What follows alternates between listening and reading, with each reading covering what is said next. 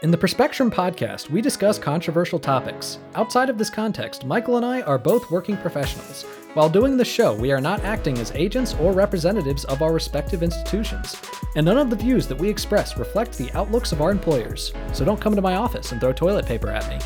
And I don't have an office, but don't come to my cube.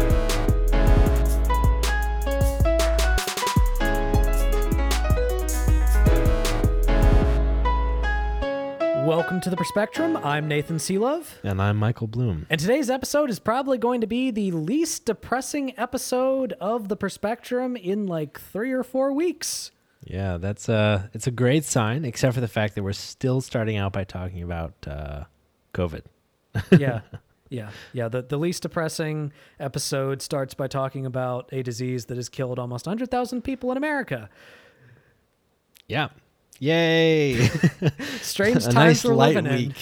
Uh, strange times we're living in, ain't it? Seriously. Um, so yeah, we're going to talk a little bit about COVID nineteen. Then we're going to discuss uh, the uh, reauthorization of the Patriot Act and some of the proposals that have failed to be added to it. Uh, and then we're going to finish up by talking about the new task forces that have been created on the Biden team uh, to address uh, certain political issues and try to create some type of reconciliation between the Bernie wing of the Democratic Party and the more establishment wing of the Democratic Party. Yeah. So to get started, um, talking about COVID, let's do a quick update on the numbers.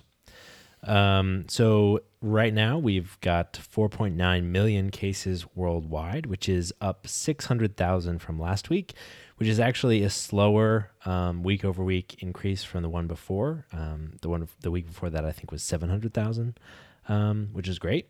Uh, we've got 320,000 deaths, which is 28,000 more than last week, which is actually a significantly slower spread or slower death rate than the week before, where we saw a 100 or a uh, 41,000 death increase week over week. So that's great. Um, in the US, we've got 1.5 million cases, which is up 100,000 more than last week. So that's actually also a slower spread. So um, for like the four weeks before that, it was increasing at about 200 to 210,000 cases a week. And so a, a week with just 100,000 case increase is actually pretty great. Um, and we've hit 92,000 deaths in the US, which is 9,000 more than last week. And again, a bit of a slowdown. Um, and yeah, we've got 353,000 recovered in the United States. So, Yeah. yeah. And also a reminder that uh, currently the United States makes up 5% of the global population, and we have about a third of all COVID cases. So, I mean, yippee for us. I Yeah. mean, I, I, I just uh, just recently I saw this uh, Trump official on Fox News talking about American exceptionalism, how we're the greatest country in the world. I mean, as far as the number of uh, COVID 19 cases is concerned, we're there. yeah. We're right- exceptional. Right, out in front, as usual. Yeah. it's, um, America. it's funny like it's it's it's always depressing to me when i see people or hear from people that seem to be unable to decouple the idea that they love their country from the idea that their country is perfect yeah. and it's just like like what on earth are you talking about like I, I like to I like to think of it like this. You know, think of it like loving your kid. You know, my parents, they love me and they'll Mm-hmm. love me no matter what. But if I'm doing something stupid, they're gonna tell me. yes Like they'll exactly. chastise me. They'll be like, Nathan, hey, get out of that tree. You're gonna fall and die. sure You know?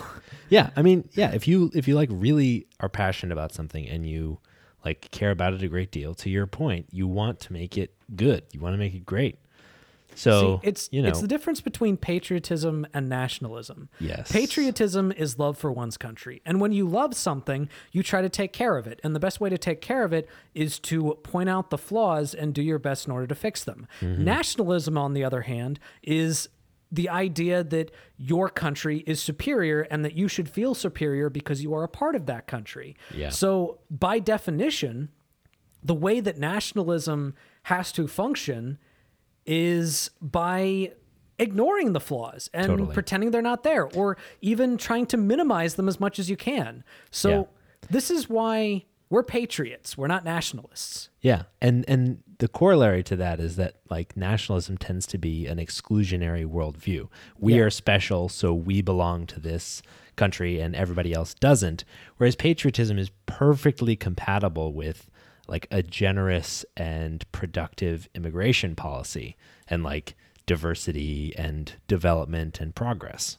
Yeah, 100%. So, after that uh, bit of a minor digression on the subject of trying to make our country a little better, um, the House attempted to make things a little bit better by trying to do another round of stimulus to help out COVID. Um, so, Nathan, where do we where do we stand on that right now?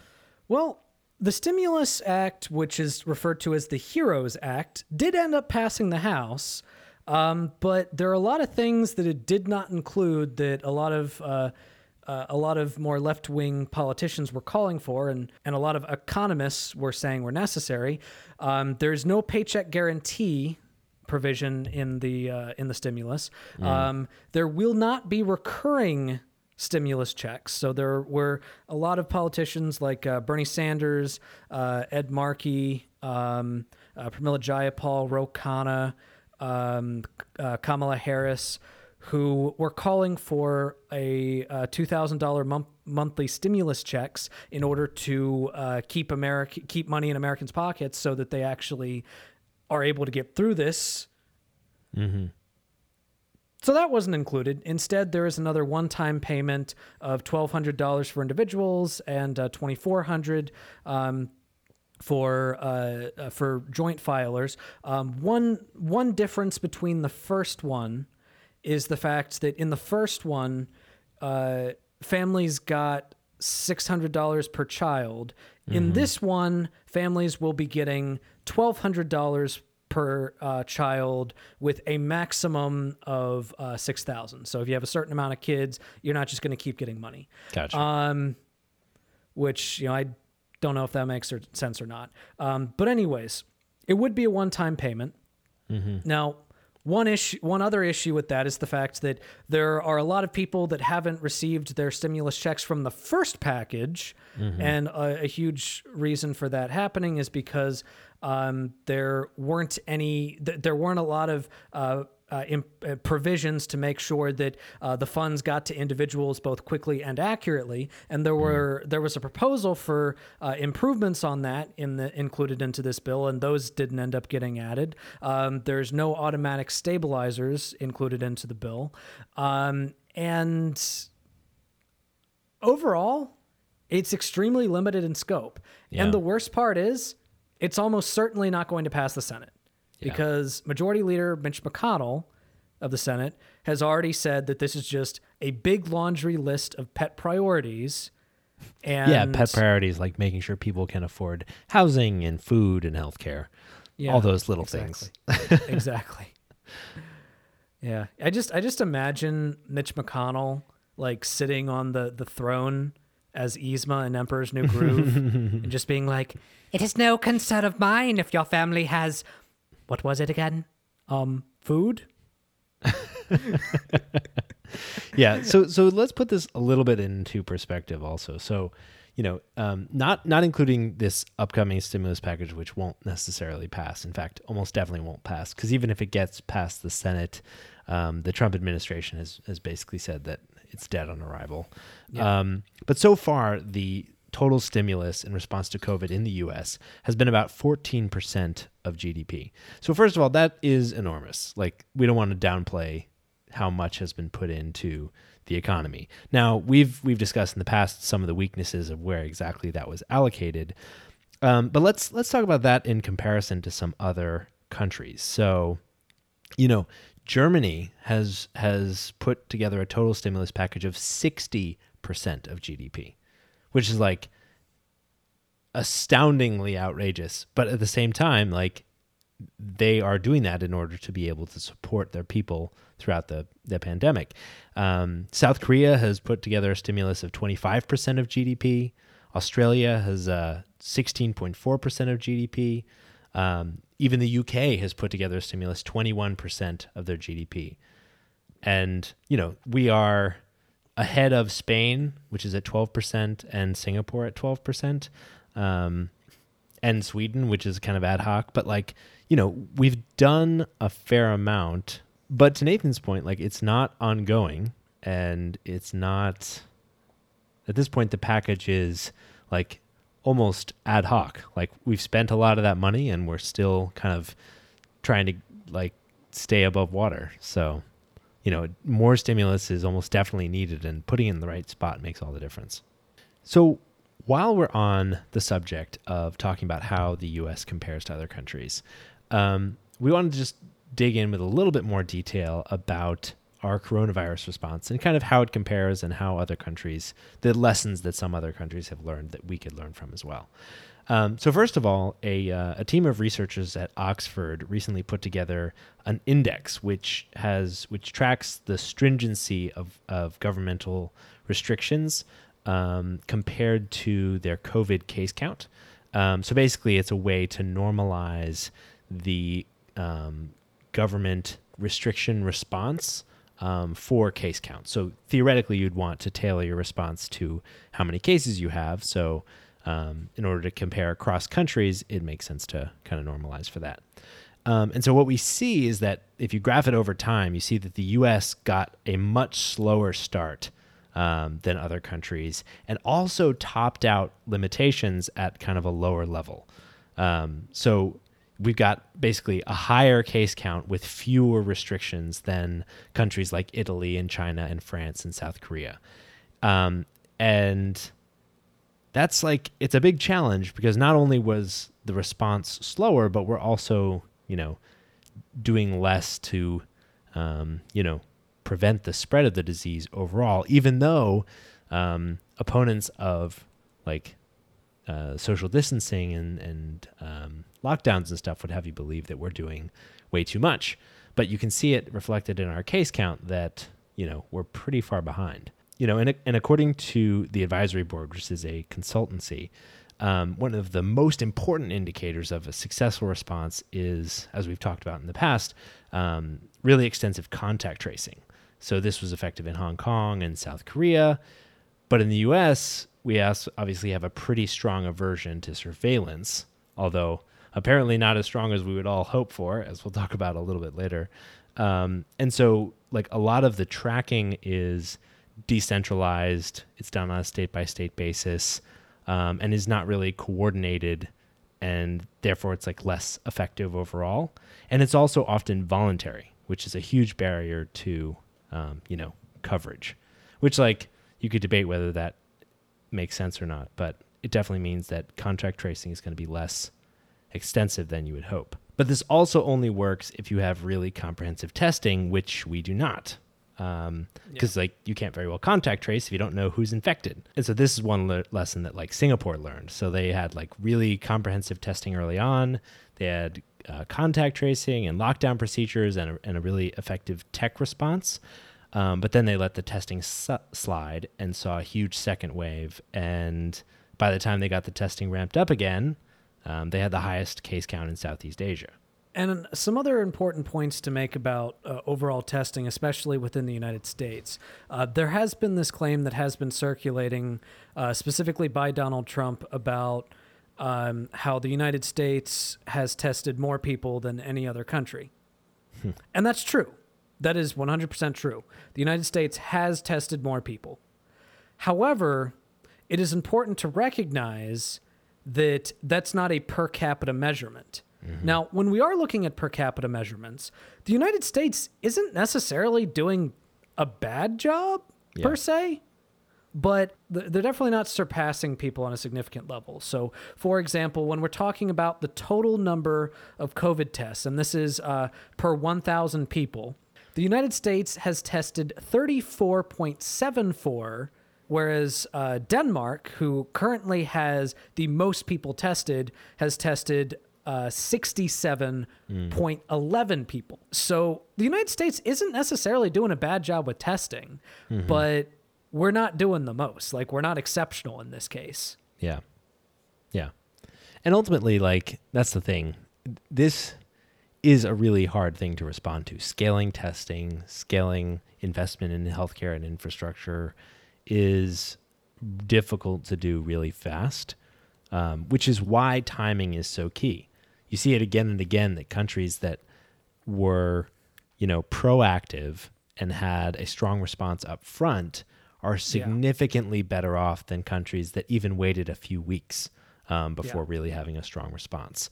Yeah. Um, So testing is extremely important, but there's also the next step which you need. One of the criticisms that we've lobbed at the Trump administration is the fact that he waited quite a while to uh, invoke the Defense Production Act, and we have been short supplies.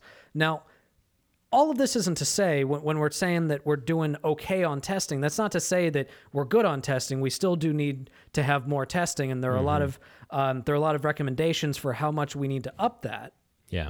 um, but another point to uh, another thing to point out is the fact that we need more testing because we have more cases, Yes.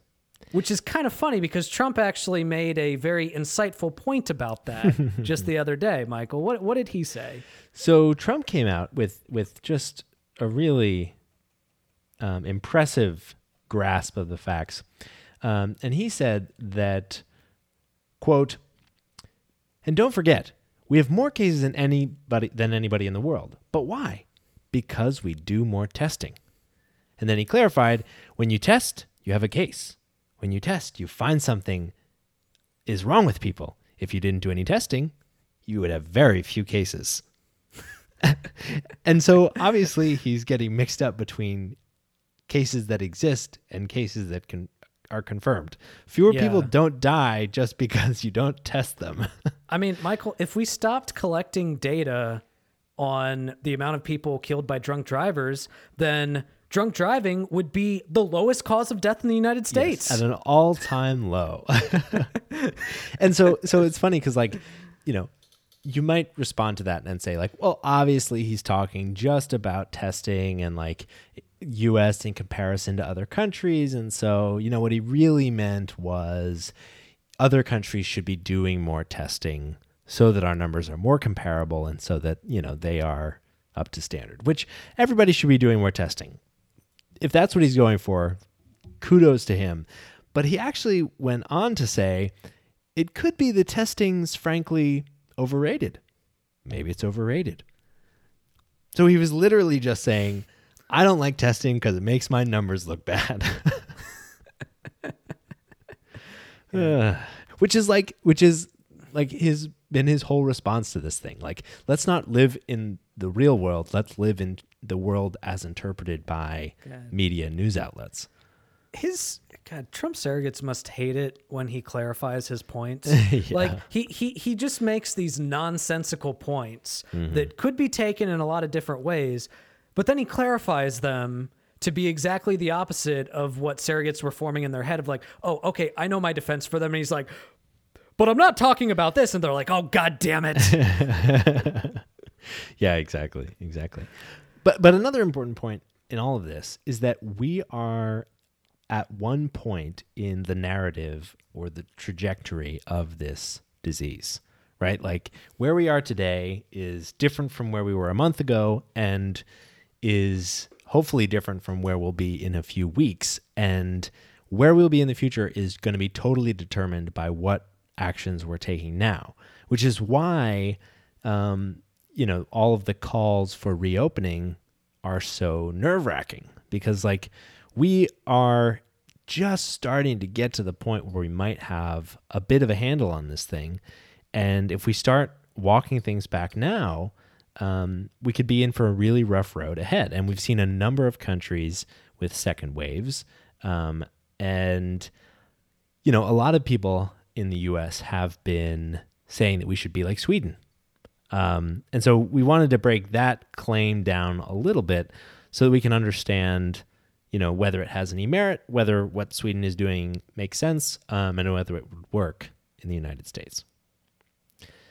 Um, so Sweden during like the worst um, rate increase of their like first wave, um, even even then did some pretty minimal restrictions. They they banned gatherings of 50 or more people, which is which is like 5 times the number that we typically have in the United States. So often states are banning gatherings of 10 or more. Um, and while they closed um, some schools, they closed school gymnasiums and things like that, and they moved to some online learning. Um, most businesses were still open, you know, pubs, gyms, restaurants, all still open. Um, so they were, so this seemed like very strange to, you know, a lot of people around the world because that seemed like a non interested response. And so a lot of people levied claims against them that they were financing the support of their economy with their the lives of their um, their people. Is that true then? So so basically, rather than shutting down, um, the Swedes believed that they could actually trust the public to kind of police themselves and could you know if they needed to, could quickly turn the you know to lockdown if necessary if their healthcare system got overrun. So far, their healthcare system has has not been overrun, um, which is which is great, um, and it is potentially a point of support for their um, you know response. But there are a few things that make Sweden pretty special, um, and also it's even with these special things, it's not totally clear that their strategy is working. So, first of all, over 50% of the population lives in single person households. So, that's enormous because you're often exposed. Um, it like makes its way into your home via like one member of the household and then infects everybody. And then, you know, those people are additional touch points. It's like cutting down those touch points is key. And so the fact that people already live alone um, it makes a big difference. Um, also, they have a higher than average rate of people who work from home already. Um, and another big thing is that citizens actually trust their government in Sweden. Um, so when when the government told them to social distance, they actually did. So in in Stockholm, um, like mobility, like traveling around, is down an estimated seventy five percent, even without like police enforced restrictions. Um, and Trusting according to your government, yeah. I didn't realize that was an option. Yeah, I mean, and it's borne out in the data too. Uh, uh, yeah. According to one study, like 70% of people in Sweden um, have a high degree of trust in their government, to compare wow. to the United States, where 17 uh, percent of people think they can trust their government to do what's right. Which is like, it's like abysmal. yeah. At the same time, so so they have a, a few like structural things that mean that their society is closer to social distancing than ours is, right? So like it's less of a behavior change to get there. Um, but that being said, their mortality rate is much higher than neighboring countries. Um, so, you know, currently they have um, a mortality rate of their population of 3,582 people per 10 million people which is a mortality rate of 0.04% of the population, which is like 10 times higher than some of their neighbors. Um, and partially this is because their population is generally older. Um, so 20% of their population is above 65 years old compared to like 16% of the US. So, you know, overall an older population. So just to be clear though, their mortality rate is significantly higher than all of the countries surrounding him. Yeah, that's right. So, so these are the so this is the model that uh, Republican politicians are saying we should follow. yeah, exactly. And like, it's it's kind of weird. Like one thing people are pointing to is that like they might be able to reach herd immunity faster. Um, yeah. So like one estimate puts Stockholm at reaching herd immunity by June so that's you know where about 40 to 60 percent of their population has some kind of immunity to the disease. But that's also like you know just stockholm. So like you know okay let's think that through. Stockholm reaches herd immunity starts opening things up again. People from outside stockholm go in because now they can actually do things in stockholm. They're not immune have the disease spread it around in stockholm and like very quickly yeah. you get this situation where it's like the restrictions are unraveling because the herd immunity is too fragile. Yeah. Well, and also a few other points to that. So, um, and and just to be clear, like this is definitely something that I um, am open to having my mind changed on if the numbers do end up panning out this way. Um, so, so the argument is they might reach herd immunity faster, which means that even though they have a higher mortality rate right now, it's possible that their overall number after all this is over is going to end up being a lot lower than other people. It's just they had more deaths concentrated in a um, smaller amount of time. And if that does happen, then you know, I'm again, I'm definitely willing to have my mind changed if that's how the numbers pan out. Yeah. But there are some other points that I think we need to look at for that. For example, one of the biggest reasons in the United States why we were talking about flattening the curve was because of hospital resources. So mm-hmm. if more people end up having the virus at once, then more people end up dying than might than might have because we're stretched thin on hospital resources. If more people have more access to hospital resources because there's only a certain amount of people who are infected at once, then less people are going to end up dying. Mm-hmm. So the whole like let's just bull rush this approach, I really don't see that being effective. Yeah. Especially not in the United States, you know, where Yeah. we have comparatively fewer hospital resources per capita. So Yeah. in Sweden, they've got a, a 4.1 doctors per thousand people. Um, whereas, That's a good point. Yeah. whereas in the US, we've got 2.6 per thousand people. So, you know, Wait a minute, but I thought I thought having a single payer healthcare system would disincentivize people from becoming doctors. That's what that's what the Republicans told me. you're right. It, it, it's, a, it's a terrible system. Um, and it definitely doesn't translate to the ability to deal with uh, a pandemic. I mean, look at Italy.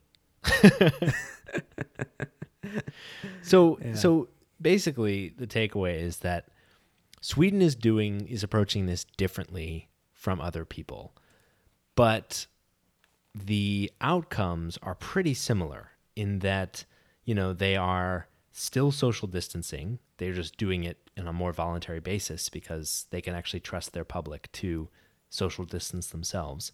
Um, and they're better able to deal with hospital capacity. Because remember flattening the curve is all about getting the peak case number at any given time to be below hospital capacity. If you raise that hospital capacity you can have a higher peak um, thus shortening but but increasing the height of the curve um, but you know and and still have relatively fewer deaths. But it's also not all roses and sunshine. So even though they haven't had to shut down things quite as much um, there are still estimates that unemployment could get as high as 20 to 30 percent which is similar to what we may be expected to see in the united states. So if people are thinking that like the sweden model is like the way forward it's possible that the numbers pan out that way ultimately um, but it, there isn't like compelling evidence to say that that's definitely the right way to go right now um, and with you know 320 million lives to bet on the subject um, personally I'd, I'd vie for more conservative measures rather than more liberal ones and i certainly don't trust the public to police themselves Yeah, yeah. Uh, one last point that I want to make about COVID nineteen is I want to talk a little bit about this new insane method that the Trump administration is using in order to attract attention. So some of you might have been hearing the term thrown around the, inter- the, the internet, uh, Obamagate. Uh, Trump apparently tweeted about it, like um, in his crazy barrage of 136 tweets um, on Mother's Day. 136 on Mother's Day? Yeah, that's what. It, yeah, Man, Um, Melania could not get more neglected. yeah. No, he apparently was talking about Obamagate instead of uh, Melania. That's. I mean, he. I'm sure that Melania had to be in some of those. I'm sure. Sure. I have no evidence to back that up. Yeah. but It was probably it's like be. Melania agrees that Obama's terrible. I mean, he he had to have had at least one advisor say, "Hey, you should probably say at least one thing about Melania on Mother's Day." Just saying. Um, but well, th- anyways, well, did you see that in one interview someone asked him about like what his advice was for mothers? oh yeah, and then like, he started talking about the military. yeah, exactly. It's like what? You're insane. Yeah, yeah. Just now realize that, huh? Um, but yeah, so he's been unleashing the hashtag Obamagate. but he doesn't really explain what it is. So a lot of people were trying to figure out what it was. Uh, a reporter even asked him about it in a press conference, to which he responded by saying, It's been going on a long time. It's been going on from before I got elected, and it's a disgrace that it happened. If you look at what's gone on, and if you look at now, all this information that's been released, and from what I understand, that's only the beginning. Some terrible things happen, and it should never be allowed to happen to our country again. so that's that's not really an answer. Um, so the reporter then asked him to clarify, like, okay, but what specific crime are you talking about? And he responded by saying, You know what the crime is. The crime is very obvious to everybody. All you have to do is read the newspaper, except yours. Oh my god. So so that's not an answer either. So I was actually I actually was trying to figure out because I was honestly trying to figure out okay what is Obamagate? What is your criticism of Obama? And uh, after doing some digging, it appears that after the fact. Trump supporters and um, and Trump surrogates are trying to latch on to the idea that um, the conspiracy theory of Obamagate is basically that the Obama administration was trying to uh, was trying to work with multiple intelligence services and they were trying to basically plant the theory that Trump was colluding with Russia in order to win the 2016 election, which I mean, hell of a good that did. Um, and also, they said that they were working with members of the anti-Trump deep state in order to uh, basically spy on and frame people within Trump's inner circle. And one example, one prominent example of that is uh, Michael Flynn. So the Obama administration framed Michael Flynn apparently. Sure. Framed him all the way into confessing. Yeah, exactly, and pleading guilty. so so that's the accusation. He has given no evidence of this. No evidence has surfaced about this. Um, it's just this crazy conspiracy theory that he apparently couldn't even describe himself. I actually I can't believe I did a better job of explaining his own conspiracy theory than he did. I can. Um, it is completely an attempt to try to derail the conversation, to distract us away from his terrible COVID 19 response. Again, I'll keep saying this. We make up 5% of the world's population and a third of overall COVID cases. Mm-hmm. We are sucking at this. yeah. And a huge part of it is our leadership. Trump is doing an abysmal job. If he ever starts doing a good job, I'll give him credit for it. But as long as he keeps doing a crappy job, I'm going to keep calling him an idiot and telling him he's doing a crappy job. Oh, but Nathan, don't you mean Obama's doing a crappy job? exactly. And he he even he even tried to compare his handling of COVID to Obama's handling of the swine flu. So, first off, he was talking about, oh, because I did the early ban of people from China. It's like, oh, I, I'm getting great marks on COVID 19. First off, apparently most of the cases that have surfaced in the United States actually came from Europe and not from China and we still ended up getting and we, we still uh, ended up making up a third of all cases. So a hell of good that did. Um, and secondly so let's let's compare his record on the swine flu. So over 90,000 people have died so far of COVID-19 and keep in mind we're in May all right? We're only like 5 months into the year. In swine flu about 12,500 people died of it throughout the course of an entire year. Mm-hmm. So you want to compare them? There's the comparison. You're doing a crappy job. Those are facts. Facts over feelings, man.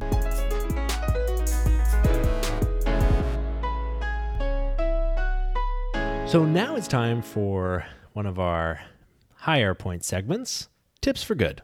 So, Nathan, why do we do Tips for Good? Well, Michael, we do tips for good every week because we like to give our audience some very simple things that they can do in their life, simple changes that they can incorporate into their everyday routines in order to try to make the world a little bit of a better place because that's ultimately the goal of this podcast to make the world a better place. So, Michael, what is our tip for good this week? Our tip for good this week is to hold the right people accountable.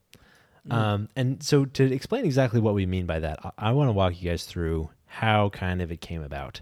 So, we were planning for this episode and talking about tips for good and coming up with ideas. And, you know, I suggested a few things, and they all had one common problem. They all were focused on the individual action of, you know, people like you and me, when really the drivers of the problem were large corporations, leaders, um, political leaders taking bad action and then pointing to consumers to fix their problems. So one of the big ones I suggested was, hey, why don't we, um, you know, make sure that we are focused, like, are taking the lessons of conservation that we've, you know, learned from COVID and extend them out um, after all this crisis is over. And Nathan's response was very appropriately, well, we're not really doing anything. It's actually the fact that, you know, huge corporations are not, you know, producing nearly as much and fossil fuel is not being used, it consumed at such a high rate. Um, and, you know, all of these other causes. And so really we need to, f- and so the tip this week is basically to try to avoid cases where, you know, we are putting the blames on each other or accepting blame ourselves and scapegoating ourselves really when other people are responsible. Yeah. Now that doesn't mean that you can't take any actions. Uh, so let's one one other example that um, I brought up with Michael when we had this conversation was littering. So uh, the concept of the word litter bug, you know, the campaign against you know anti anti littering, um, that was actually created uh, by the um, the bottle industry because they had moved on. A lot of a lot of uh, bottle making companies, bottled water making companies, had moved from uh, reusable plastic bottles to non-reusable ones, which are significantly worse for the environment, and ended up um, contributing a lot of plastic waste. And their whole thing was like, okay, so we're destroying the environment by doing this, but here's how we fix it. Let's coin the term litter bug in order to make it so that the problem isn't the fact that we're producing a product that is created significantly more waste. The problem is is if people don't put that waste in the right place. So that doesn't mean that you should go littering everywhere but what it does mean is you also need to make sure that um, you are taking the next step and saying that we need to fight for uh, better regulations, better environmental regulations against corporations that make products that end up going to waste in the environment. Yeah, totally.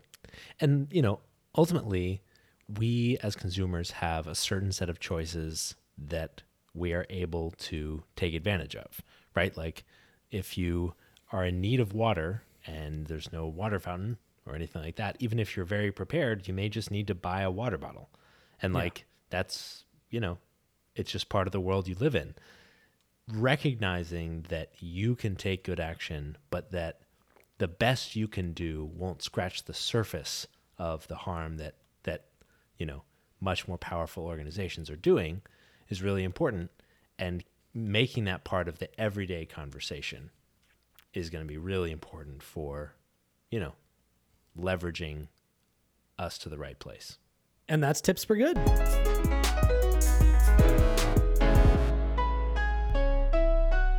So, on Wednesday, the Senate voted down an amendment uh, to the Patriot Act that would have limited the government's ability to perform secret and warrantless surveillance of your internet search and browsing history.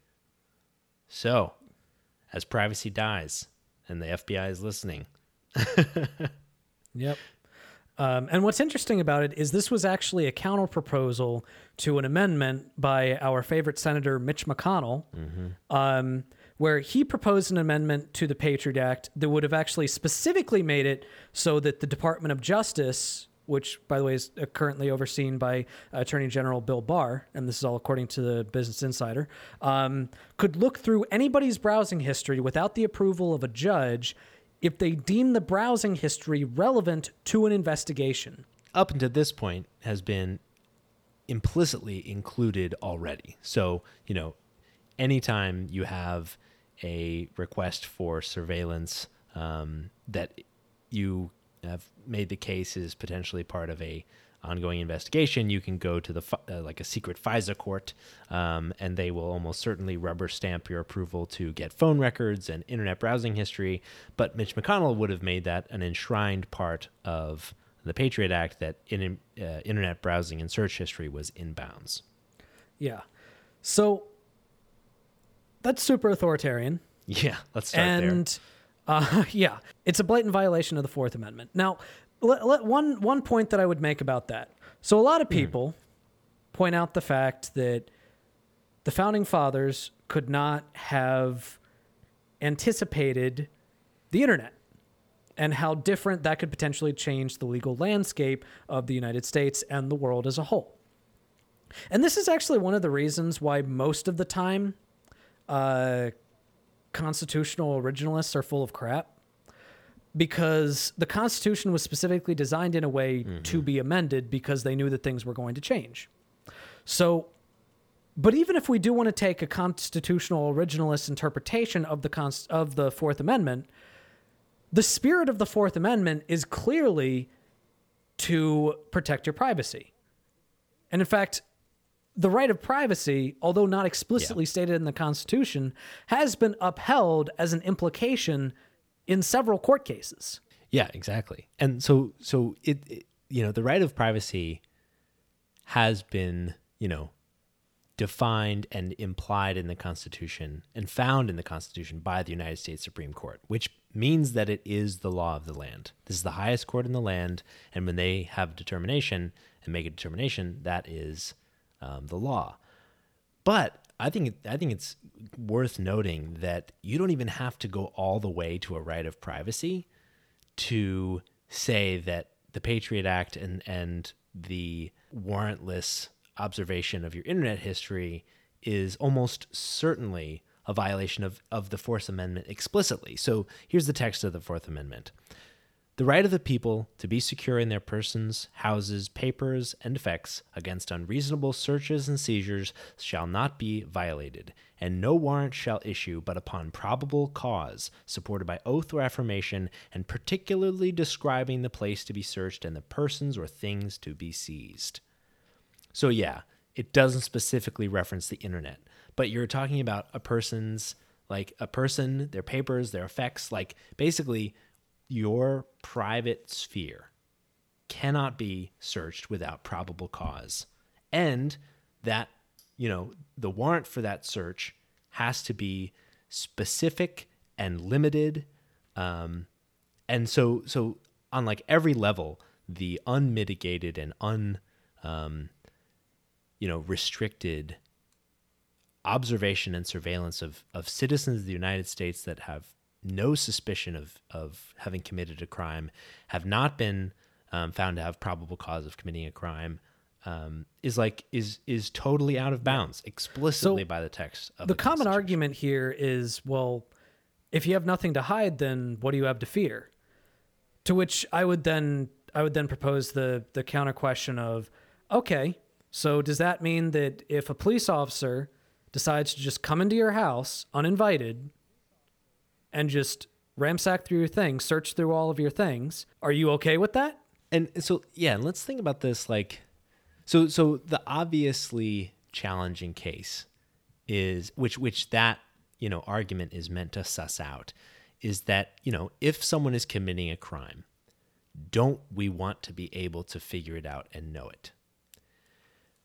But the the challenge of that is that when you allow the unfettered observation and surveillance of non-criminal people of and people that have not been you know it, that have not been observed in the commission of a crime you open yourself up and you provide the infrastructure for incredible levels of authoritarianism and control And ultimately, like Big Brother is watching. yeah, exactly. And ultimately, like the ability to have a sphere of your life outside of government observation is a really important part of the United States and our ability to act as like civil actors and even, you know, have civil disobedience. Like let's I mean, let's think about like sodomy laws.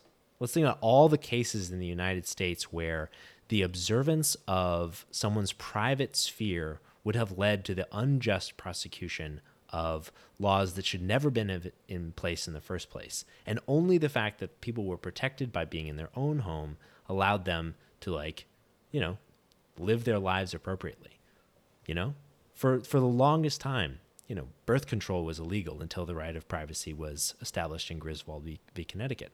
You know, um, know, like being homosexual was illegal in most parts of the United States until Lawrence v. Texas, and you know, all of these were specifically what the only limitation on the ability of the police to indiscriminately prosecute these unjust laws was the privacy of our own homes. Yeah, absolutely.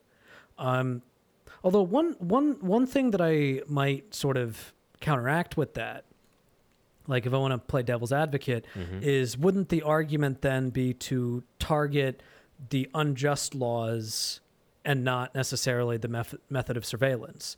So like in a perfect world where things like things that shouldn't be illegal are legal. So like where there's no such thing as sodomy laws, um, and I guess I, I guess the new thing in our era would probably be like the use of marijuana, um, which should Yeah. not be illegal. And with go- uh, with a higher amount of government Yeah. surveillance, more people using that in the privacy of their own home could potentially be prosecuted. Would the solution then be to wouldn't the solution then be to make it so that those laws are not on the books to begin with rather than the surveillance laws? And and my my argument to that is like one, Yeah. our system is very far from perfect. And so like the ability to act without harming anyone else in a way that is private um like it's almost like this is going to sound a little bit weird, but it's almost like license to violate Yeah. laws that only affect you. And in a way that seems like a pretty reasonable limitation on Yeah. laws in general. Like if you are literally taking an action that has no crimes, impact yeah. except on yourself, totally victimless crimes, which are much more common in the private sphere. You know, it seems like a pretty reasonable built-in um, you know, limitation on laws themselves, which enables you to write laws that are fairly broad without the um, likelihood of of violating someone's personal space and personal rights. Yeah, You know, that makes sense to me. So clearly, the McConnell proposal is a violation of civil liberties. Um, unfortunately, the, so there was a proposal by uh, Democratic Senator uh, uh, Ron Wyden. I don't know if I pronounced that right, and uh, Republican Senator Steve Daines um, to propose an amendment that would make it so that the FBI would have to obtain a warrant before accessing people's web browsing history. So, up until now, as mm-hmm. Michael said, said earlier, neither the need for a warrant or a lack of a warrant is explicitly laid out within the Patriot Act or within laws in general. So, mm-hmm. this would clarify no, you're not allowed to do that anymore. And the amendment failed on Wednesday by one vote. And 10 Democrats, 10 Democrats voted against it. And two of those Democrats are Mark Warner and Tim Kaine. For those of you Yeah. that don't know, Michael and I are both from Virginia. Both of our Democratic senators that we have both voted for in the past, they mm-hmm. voted against that amendment. and when we say against, that means that they voted to uphold the ability for the government to monitor without a warrant and surveil your internet search and browsing. It is important to recognize that when it does, although more Republicans voted uh, against it than Democrats, it was like it was like 20 Republicans voted against it, um, and then uh, like 10 Democrats voted against it. Um, they, it needed 60 votes in order to pass. Um, Even considering that fact, this is still a bipartisan issue. Meaning that there are lots of people from both parties that are 100% wrong about this and there are lots of people from both parties that are 100% right about this. And you know what? I, lo- I would love to give mad credit to uh, both uh, ron wyden um, and steve daines who steve daines is a republican uh, for proposing this amendment. Um, And honestly, they both have good re- like they both have reasons that really would appeal to their party parties for trying to do this. Like, um, Daines was specifically calling out trying to un- like prevent the FBI from from doing like a, an Obamagate type thing where they're like you know digging into um, an opposing administration without just cause, which is you know something we really would like to prevent. Like you know having an appropriate investigation into Trump has been a good thing, and it should have, you know, probably gone further than it even did. But we would like to prevent our systems of justice from being leveraged against political opponents. That's like a fundamental part of Yeah. our justice system. Yeah, the Department of Justice, as we said last week, needs to serve the presidency, not the president. Um, And also, uh, another thing that I would like to point out in this, um, I would like to call out another senator who missed this vote. Now, remember, this they only needed one more vote, and this amendment would have passed. I would like to call out Senator Bernie Sanders you know, my favorite senator, he was not there. He did not show up for it. And um, so far, And he didn't say where he was yeah. or uh, now, I I don't know where he was. It's possible that it, he could have missed it because of COVID related reasons. I have no idea.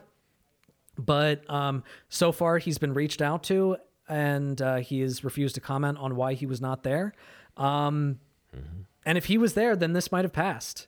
So, what the hell, Bernie? Like, Yeah, seriously. do your thing you know and again this this goes back to the fact that michael and i we care about policy like we we don't care about the person we care about policy and if a person that we regularly like does something that gets in the way of good policy we're going to call them out so Mm-hmm. bernie get your crap together man and Yeah. If you're listening, and Yeah. we know you are. and also give us an explanation. Like, why the hell weren't you there? You were one of the few people that voted against the Patriot Act in the first place. So naturally, Yeah. this is the th- this amendment specifically goes for what you stand for. So why the hell did you miss the vote? Yeah. Seriously. One thing I did want to ask you about Nathan before we before we like move on from this topic at all. So one my immediate thought was I wonder if one argument for why this would be okay is that private companies like Google and Facebook via, you know, their user agreements are able to access your internet and browsing history anyway.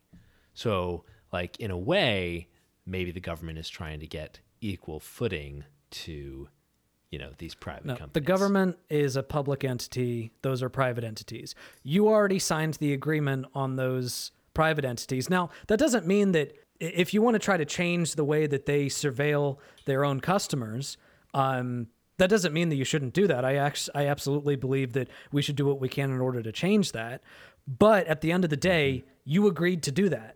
You signed the contract. In the case of law enforcement, the contract is the Constitution, and they're violating their side of the contract, and that's not okay. Yeah, I think you're totally right. I think you're totally right. And we are, like, literally, the government is taking steps to help protect our privacy and our private information from private Yeah. companies. And yet they're trying to expand their ability to access it.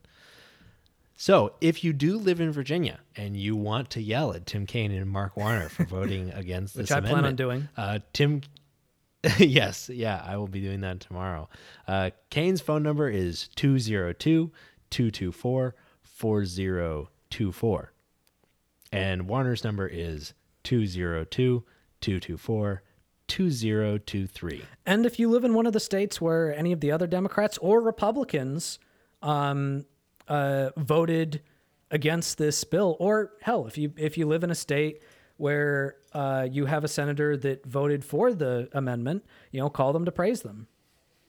Yeah. Um, so, uh, so we need to we need to be vigilant about this. We need to be activists about this. It's not okay for the government to uh, have this much power over surveying our lives, and we can't let them chip away at the Constitution just because the creators did not envision what the internet might mean to law enforcement.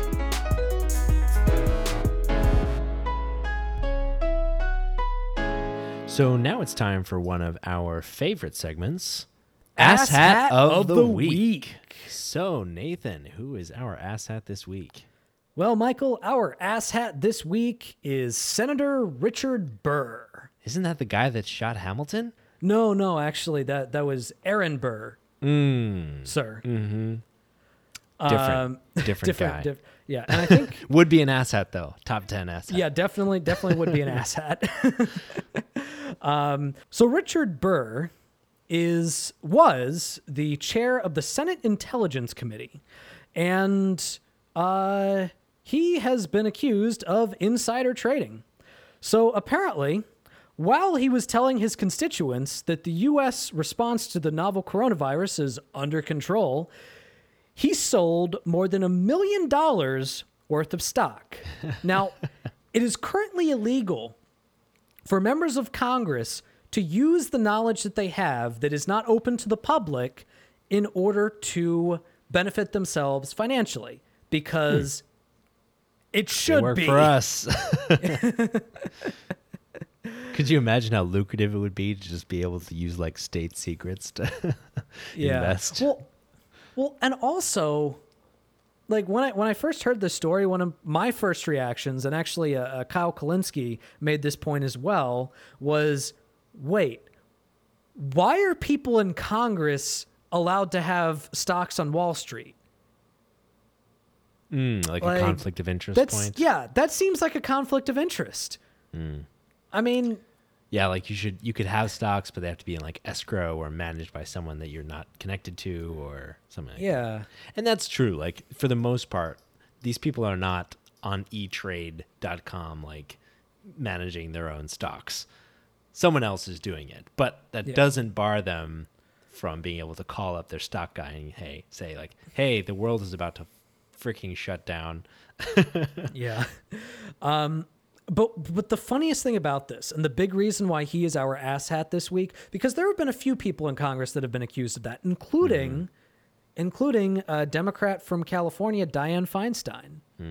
Um, so the reason why he is uniquely an asshat is the law that I mentioned. So it was proposed in uh, 2012 under the Obama administration. And he was a senator at the time, and he was one of only three senators who voted against it. That's and gotta, he bragged about how brave it was. That's gotta get you on some kind of list. It's gotta be like a subsection of the law that anybody that votes against this law like has to be monitored because they're probably gonna try to violate it. yeah. No, it's it's insane. It's like he basically he told us who he was back then, and we should have believed him. Um, this this should come as no surprise to anybody. This is pure corruption. But he's stepping down, right? He's he's He, headed he- out. well, he's stepping down, and apparently he's going to be replaced by Marco Rubio, or as, Ooh, as uh. Donald, Donald Trump calls him, uh, Little Marco. He missed out on Marky Mark. Are you joking? He Oh, is an there's idiot. al- there's already a Marky Mark. I There's know already a Marky Mark. no, I think Little Marco's great. I mean, I mean, I, I, I hate the fact that it's you know the president of the United States uh, who's being childish like that. But I mean, I do have to give him credit. Little Marco is a. I mean, that's a great name. It just rolls off the tongue It- perfectly. he is an expert bully. He's very good at it. So anyway, congratulations to this corrupt Hamilton killing butthole for being our Ass hat of the week.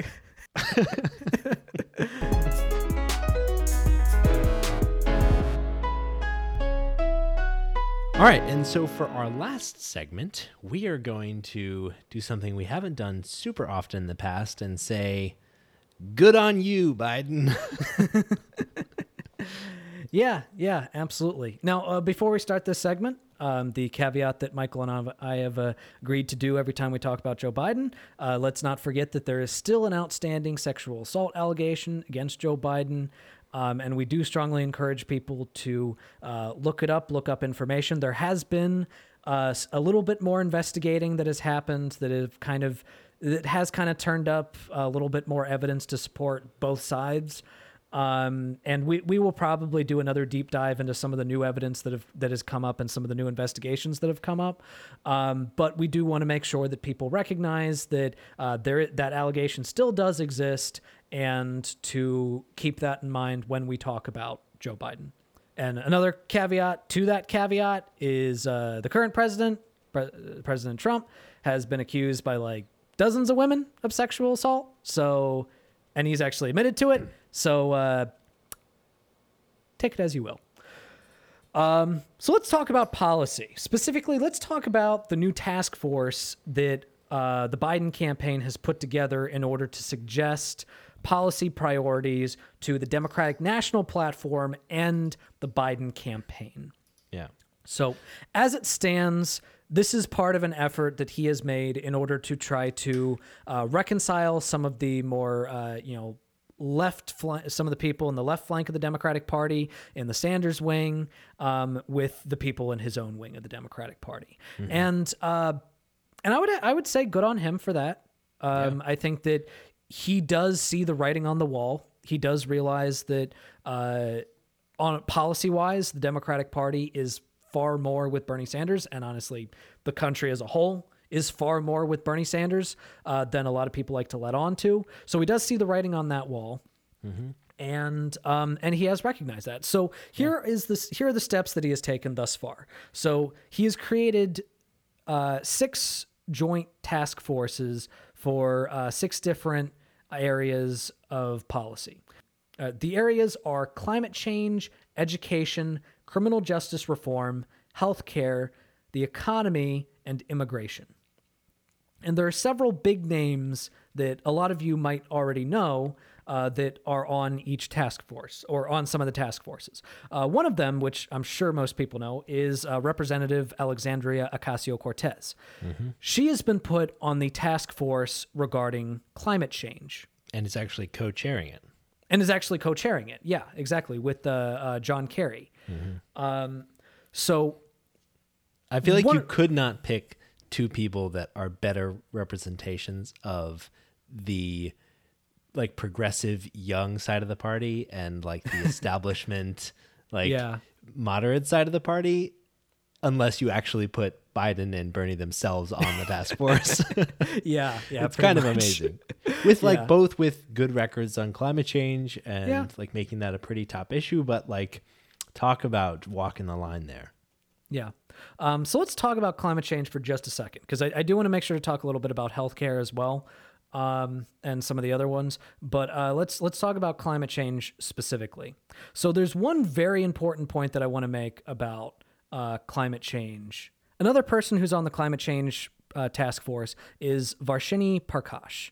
Um, and the reason why that's important is because she is currently the executive director um, and co founder of the Sunrise Movement, um, which was uh, which is a major climate change uh, progressive group that um, that helped to create the Green New Deal to begin with. Mm-hmm. Um, and the reason why it's important that she's on the task force is because the Sunrise Movement had initially given Joe Biden an F rating hmm. for his platform on climate change. So it's clear that his decision to put her on the the task force is him saying we're going to do better. We're going to yeah. make sure that we do better in order to um, in order to actually take comprehensive steps against climate change. I really don't see him putting Prakash um, or AOC on this just to ignore them. Yeah. Um, and these are these are honest people. These are people that we can trust. Mm-hmm. Maybe they're making suggestions to people that we might be a little bit skeptical on, but I really don't think that they would have agreed to be on it if they thought they would just be ignored. Yeah. And uh, also like that is part of this um, you know the makeup of these committees which i thought was really exciting and encouraging so overall the group is made up of, of 48 members um, for these different task forces. And it's a mixture of not just legislators, but labor leaders and economists and academics and activists. So you're getting like an educated group of people that are that are, you know, have a, a relatively diverse set of expertise, all passionate about these particular issues that they're studying and making recommendations on. So you're not just getting the establishment um, or the entrenched political perspective, you're also getting academics and activists and and things like that, which is like encouraging for how informed, how detailed, um, and how thoughtful the recommendations for the party platform will likely end up being. Yeah, yeah.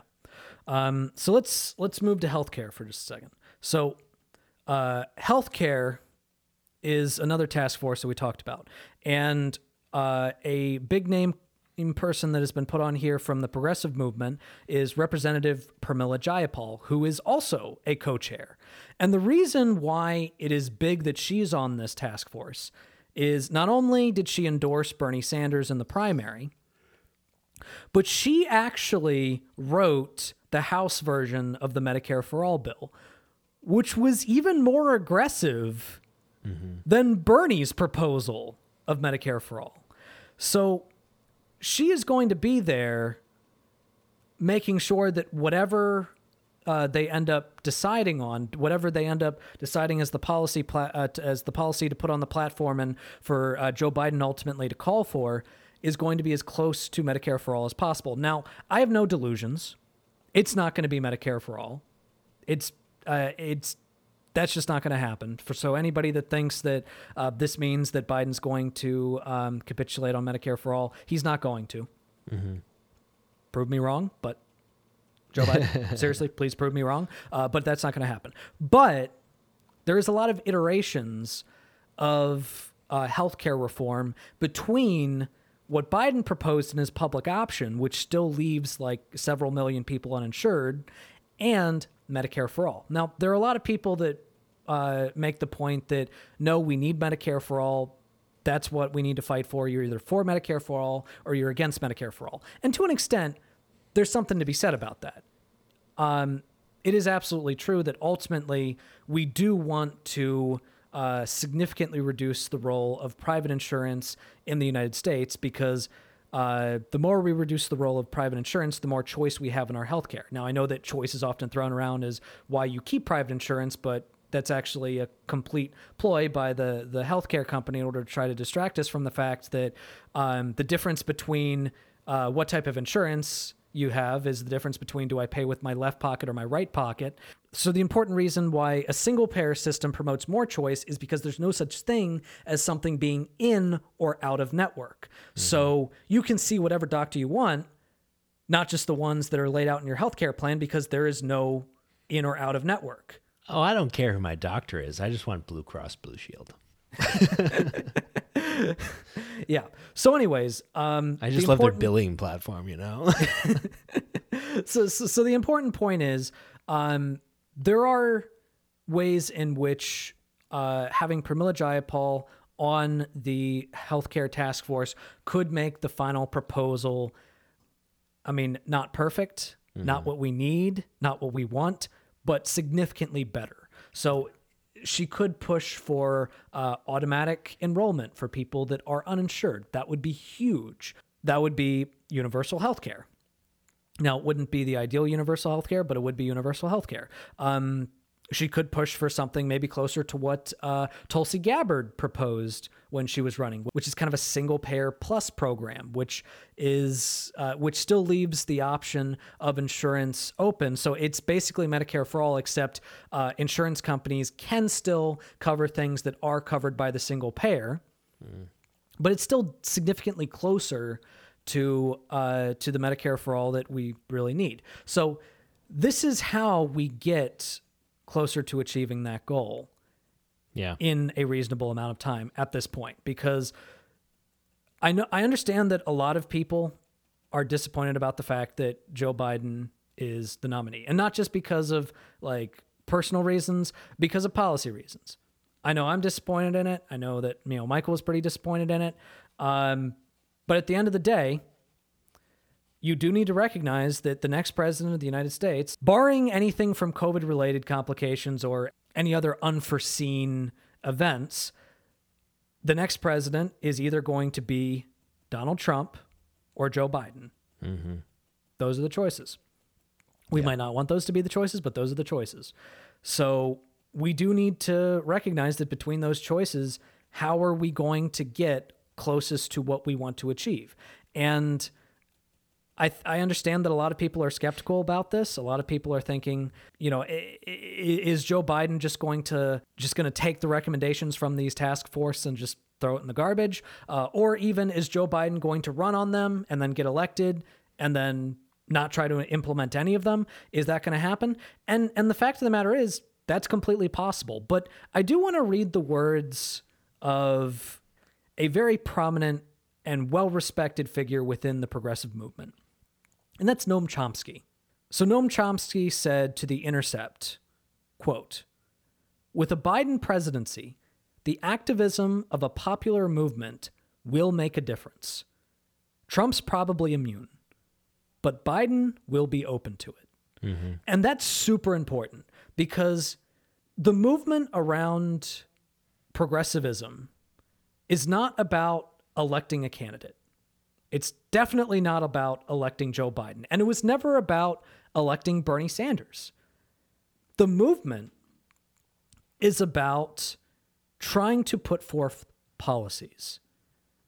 And ultimately, I don't really care if it's Bernie Sanders or Joe Biden that makes the policies happen as long as they happen. And I think that Noam Chomsky is making a really good point to say that we have a chance of getting some of these passed with Biden. We don't with Trump. Yeah. But the other important point that he's making is that the activism does not stop on election day. That if we get Biden elected, as soon as he's sworn into president to be the president, we have to be on top of making sure that he fulfills these promises. And hell, let's try to push him even further. Let's let's keep trying to get him to um, to get him to uh, concede on Medicare for all. So there are three steps towards concessions on policies. The first one is rhetoric, the second one is personnel, and the third one is policy. So on rhetoric, he has been changing his tune.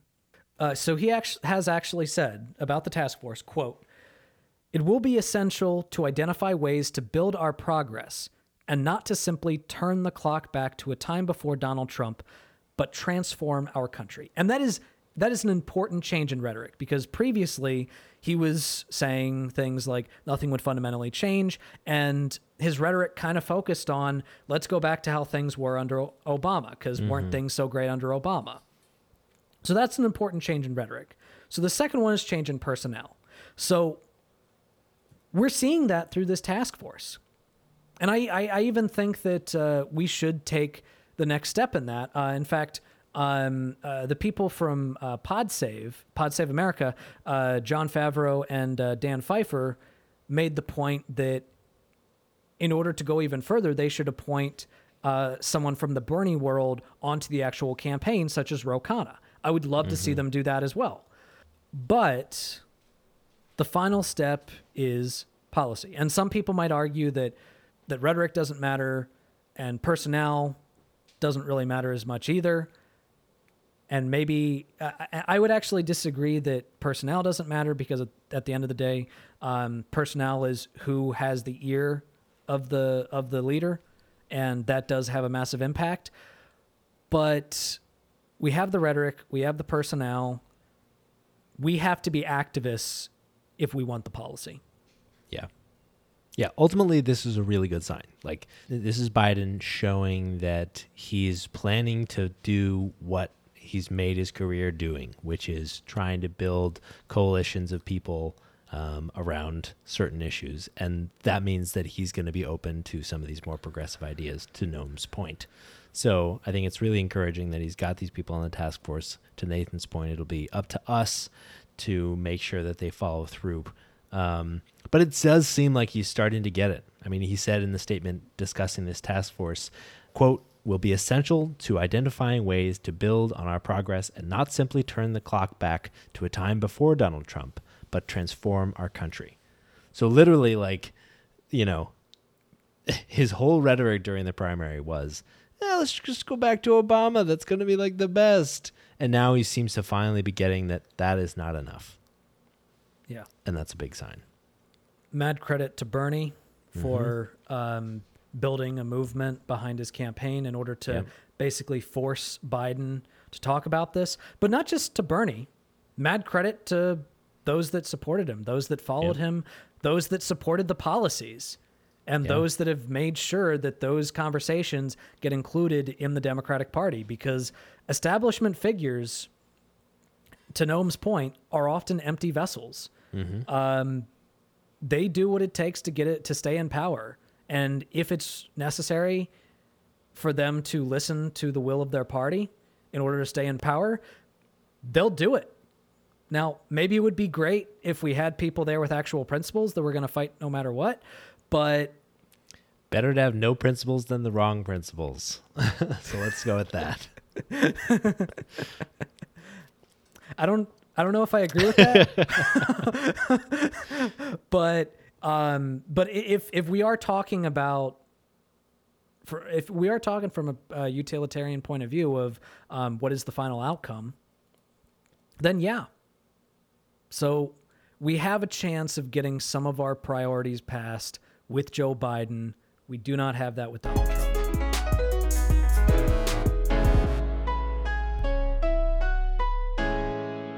And now we'll round out the rest of our episode with our highlights. So, Nathan, what's your highlight this week? My highlight this week is an absolute no brainer. I finished grading, I finished my classes, I turned in the rest of my grades for my university students, and man, was that a weight off my shoulders. It has been a rough year. Like, it, it's it was it was my first year as purely a teacher, like not like not just a student as well, but like a teacher. Um, so it was rough getting used to that in the first semester, and then the second semester, I was like, "Yeah, I got it. I'm on my game." And for the first half of the semester, I was, and uh, uh, then I had to learn how to become an online instructor in over the course of weeks, and um, that was difficult. But all of that's over, and I could not be happier. That's awesome, dude. Congratulations. What about you, Michael? Well, one of them is definitely that this is our 30th episode of the Damn. Perspectrum. Damn. 30, 30 weeks we've been at this. Yeah. That's pretty incredible. so, congratulations to you, Nathan. Um, Congratulations been- to you, Michael. this is this is very exciting, and I really we really appreciate it. To everybody that's been listening all along, welcome to all the newcomers. Uh, we really appreciate everybody that's been willing to tune in and hear our voices um, every week. Shout out to any of my uh, former students that I just recently told about this podcast. If you're now listening to it for the first time, Yeah, definitely. And my other highlight is just a really nice weekend. Went for a long bike ride, got outside, breathed fresh air. Uh, it was just excellent to kind of, you know, break the monotony. So, yeah. And with that, thank you so much for listening to the Perspectrum, and you'll hear from us again